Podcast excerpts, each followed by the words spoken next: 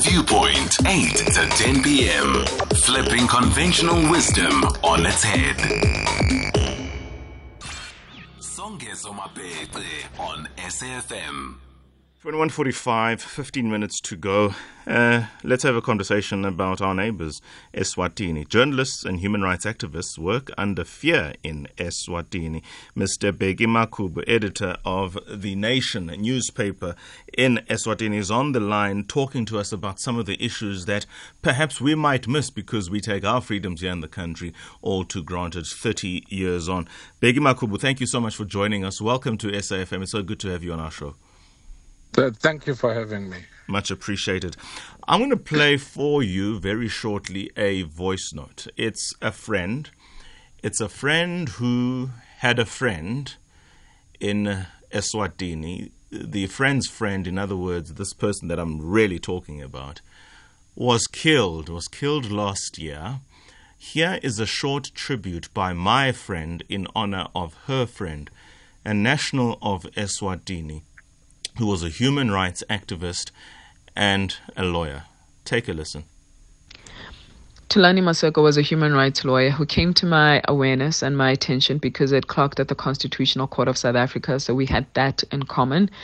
And I remember a couple of years ago, um, he was arrested for writing something that was deemed critical of the monarchy in Swaziland and um, we were notified of that arrest. And I remember that being the moment from which I started following his work. You will note I call it Swaziland and not Eswatini, and that's because um, Thulani did not recognize uh, the renaming of Swaziland to Eswatini because it was done without consulting the people. So, in honor of him, I also now, uh, in honor of him and his beliefs, and also what I believe in, I also refer to Eswatini as Swaziland. Um, I was in awe of him, you know, because of how he was putting himself on the line in a very real way. And I was also in awe of how he did this really, really hard work in a very gentle way, you know, a very soft way.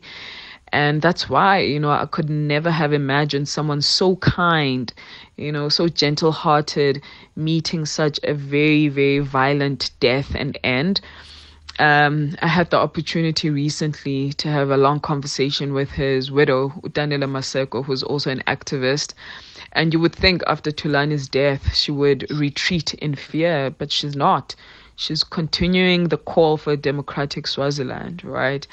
And um, she gave me so much perspective on how to remain human in the face of violence, how to be brave under the weight of oppression, and how to always live in alignment with, you know, one's values. Daniela is under surveillance and faces very real threats. But like Thulani, she's committed to the struggle and as neighbors to Swaziland, you know, a people that offered our people refuge during our own struggle, I think the least we could do is offer our support, try and understand, keeping informed, you know, understanding what is happening in Swaziland and applying the pressure on our government to intervene there too. Um, and for those people who would love to offer their support, um, to Udanele and uh, the cause of a democratic Swaziland, I think um, you know I would advise looking at the Thulani Maseko Foundation, which Danele uh, uh, established last year. Uh, they offer a lot of uh, avenues for people to participate in any which way that they can. Mr. Bheki Makhubu, you heard all of that. Um, that's probably very jarring. It certainly is for me. I was hearing that for the first time, and I thought I would hear it for the first time on air so that I can actually sort of bring in even my own emotions to this conversation. But before we get to anything of that kind, what do you make of that commentary? What do you make of the situation as you know it to be and have experienced it in Eswatini, or shall we say Swaziland? Well, first of all, uh, Thulani Maseko, whom she's referring to, um, we were co-accused in that case when we went. We both went to jail on the same charge.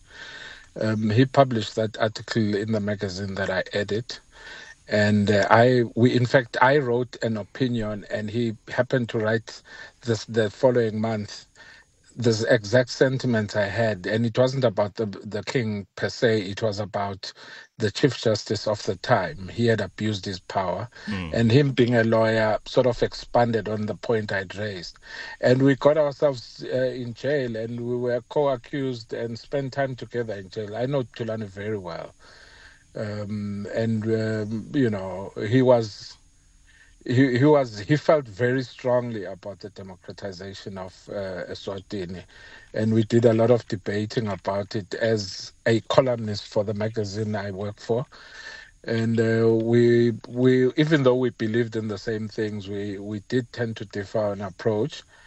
Uh, but he he was, as she said, at least she's right. He was, even though he was a down to earth person, he felt very strongly about what he believed in and was inspired by uh, many of Africa's, uh, you know, uh, activist leaders, and here we are talking about from Mandela to the Kwame Nkrumahs to everybody. He he really believed in what he did, and it, in fact, his death, you know, shocked everyone, and I mean everyone. No one saw it shocked coming because, because the death the... happened, or shocked at the fact that it happened a certain way. Uh, both in that of all the people, remember the country was going through unprecedented violence. You know, it was unknown in the country what was going on. But the last person you would have thought of to be assassinated was Thulani because he was against violence. He believed, and I actually did an interview with his widow eh, eh, for our January edition and uh, she was telling me, you know, how he differed with his comrades on the violence, and that he always believed that if you keep pushing, putting pressure, eventually the king would cave in. So I knew that with him, and I think thousands of Maswati knew that about him. Him being the target of an assassination was shocking. You know, he he wasn't a militant guy who uh, said big words in in public forums. He always believed in calm, reasoned persuasion, if you like. Just the power of your argument and words was what he believed in. For him to be the target just didn't make sense to. It still doesn't make sense to some of us to this day. Very well. Let's use that then as the context against which we will then have the balance of the conversation, and that is media freedom and freedom of expression and the general freedoms that, in the South African context, I would say many take for granted. It's like breathing because they are so enshrined, and beyond that, so much a culture of who we are. It's not to say, of course, we as a nation do not have any problems associated with how the rollout of the Bill of Rights actually happens, but I think the core is that we have these rights and we certainly make sure we express them.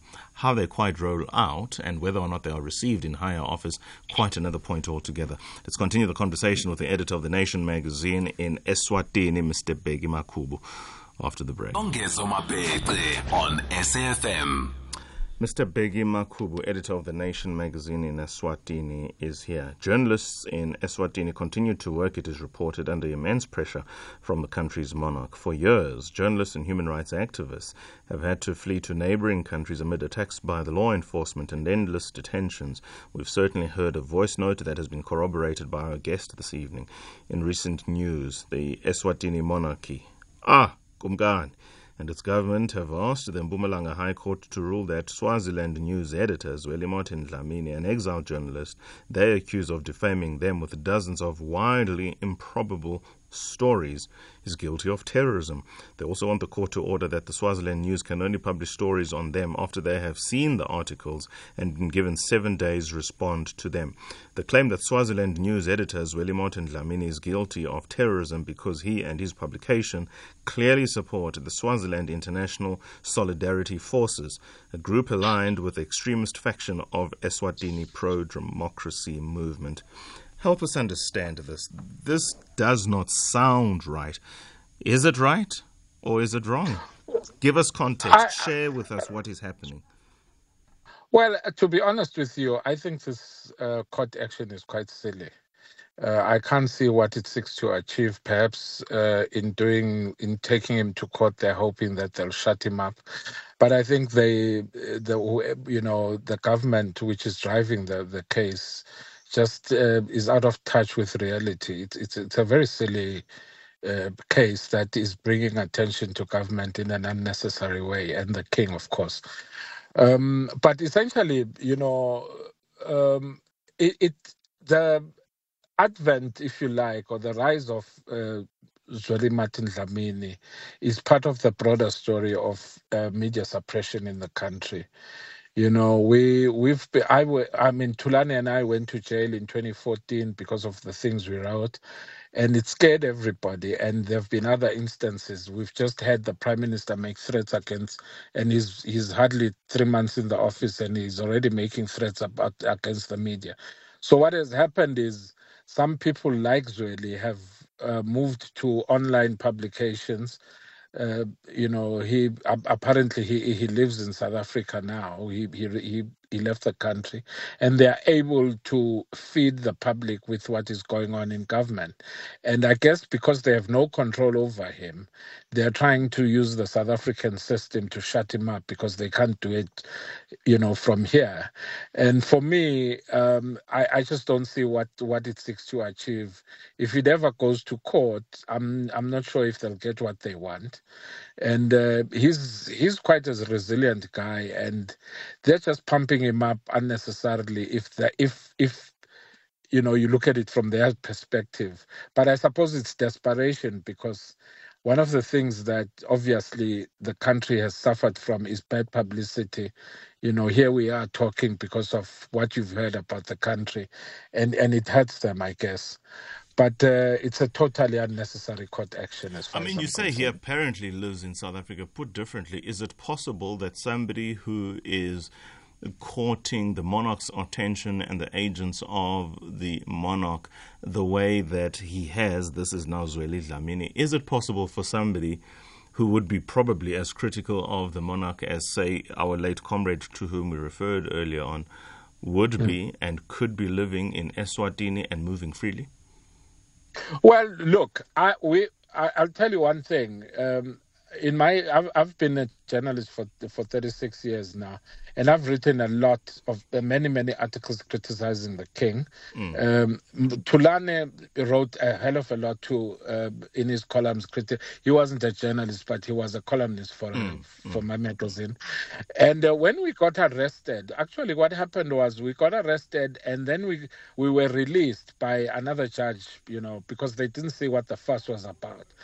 And during that period when we were free, which was about three days, we discussed the question of whether we should make a run for it or should stick around. And we didn't even debate it. We said we're not going to go anywhere. This is our home, and we're going to stick uh, stick around for what we believe in. So that was our choice.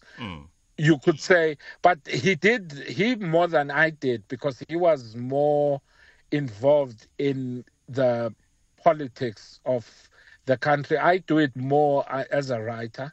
He was not just a writer, he was not just a lawyer, he was the guy who organized politics to call for change. And he did worry about his life and, and getting killed, but he always said, I'd rather die here than die elsewhere. So he never wanted to go anywhere.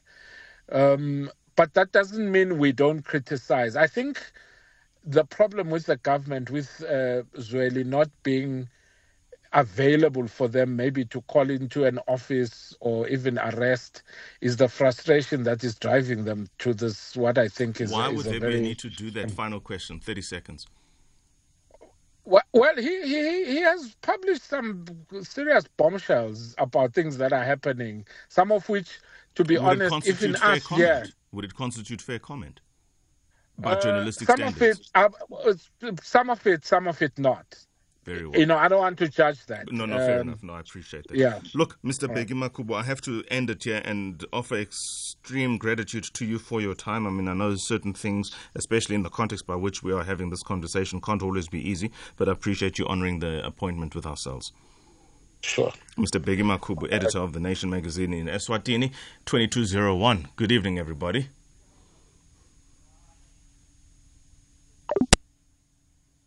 It's time for news.